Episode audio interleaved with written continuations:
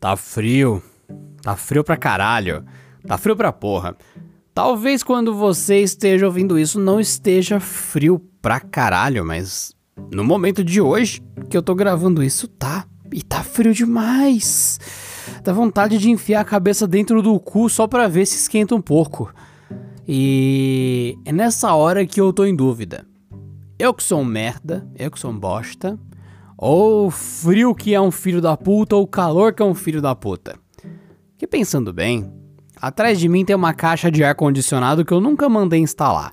Era uma promoção maravilhosa, valia a pena comprar, foi baratinho, pá, comprei o ar-condicionado. Milagre que acontece, ele não sai da caixa e se instala. Você tem que chamar algum filho da puta pra quebrar o seu teto e quebrar as coisas e colocar o ar-condicionado na casa. Isso é uma bosta. Mas, but, bundas, tá aqui atrás o ar-condicionado.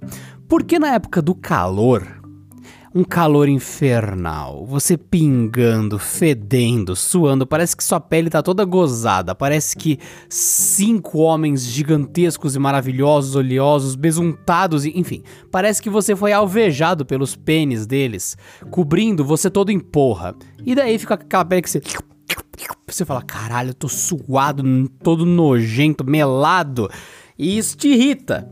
E você fala: vou comprar a porra de um ar-condicionado. Não consigo trabalhar no calor. Eu odeio o calor. Tá ruim de pensar, de me concentrar, não consigo dormir. Para agora.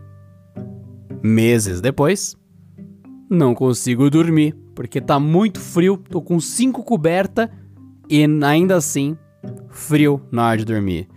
E durante o dia inteiro, nossa, minha mão tá tão gelada, meu corpo tá tão gelado e eu tô com meia, com duas calças, com blusa e com luva.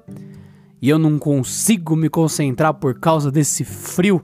Ai, que merda, dá até raiva tá vivo nesses dias. Não é o frio, nem é o calor. Eu que sou merda mesmo. Essa é minha conclusão. Eu sou Adriano Ponte. E encerro a transmissão.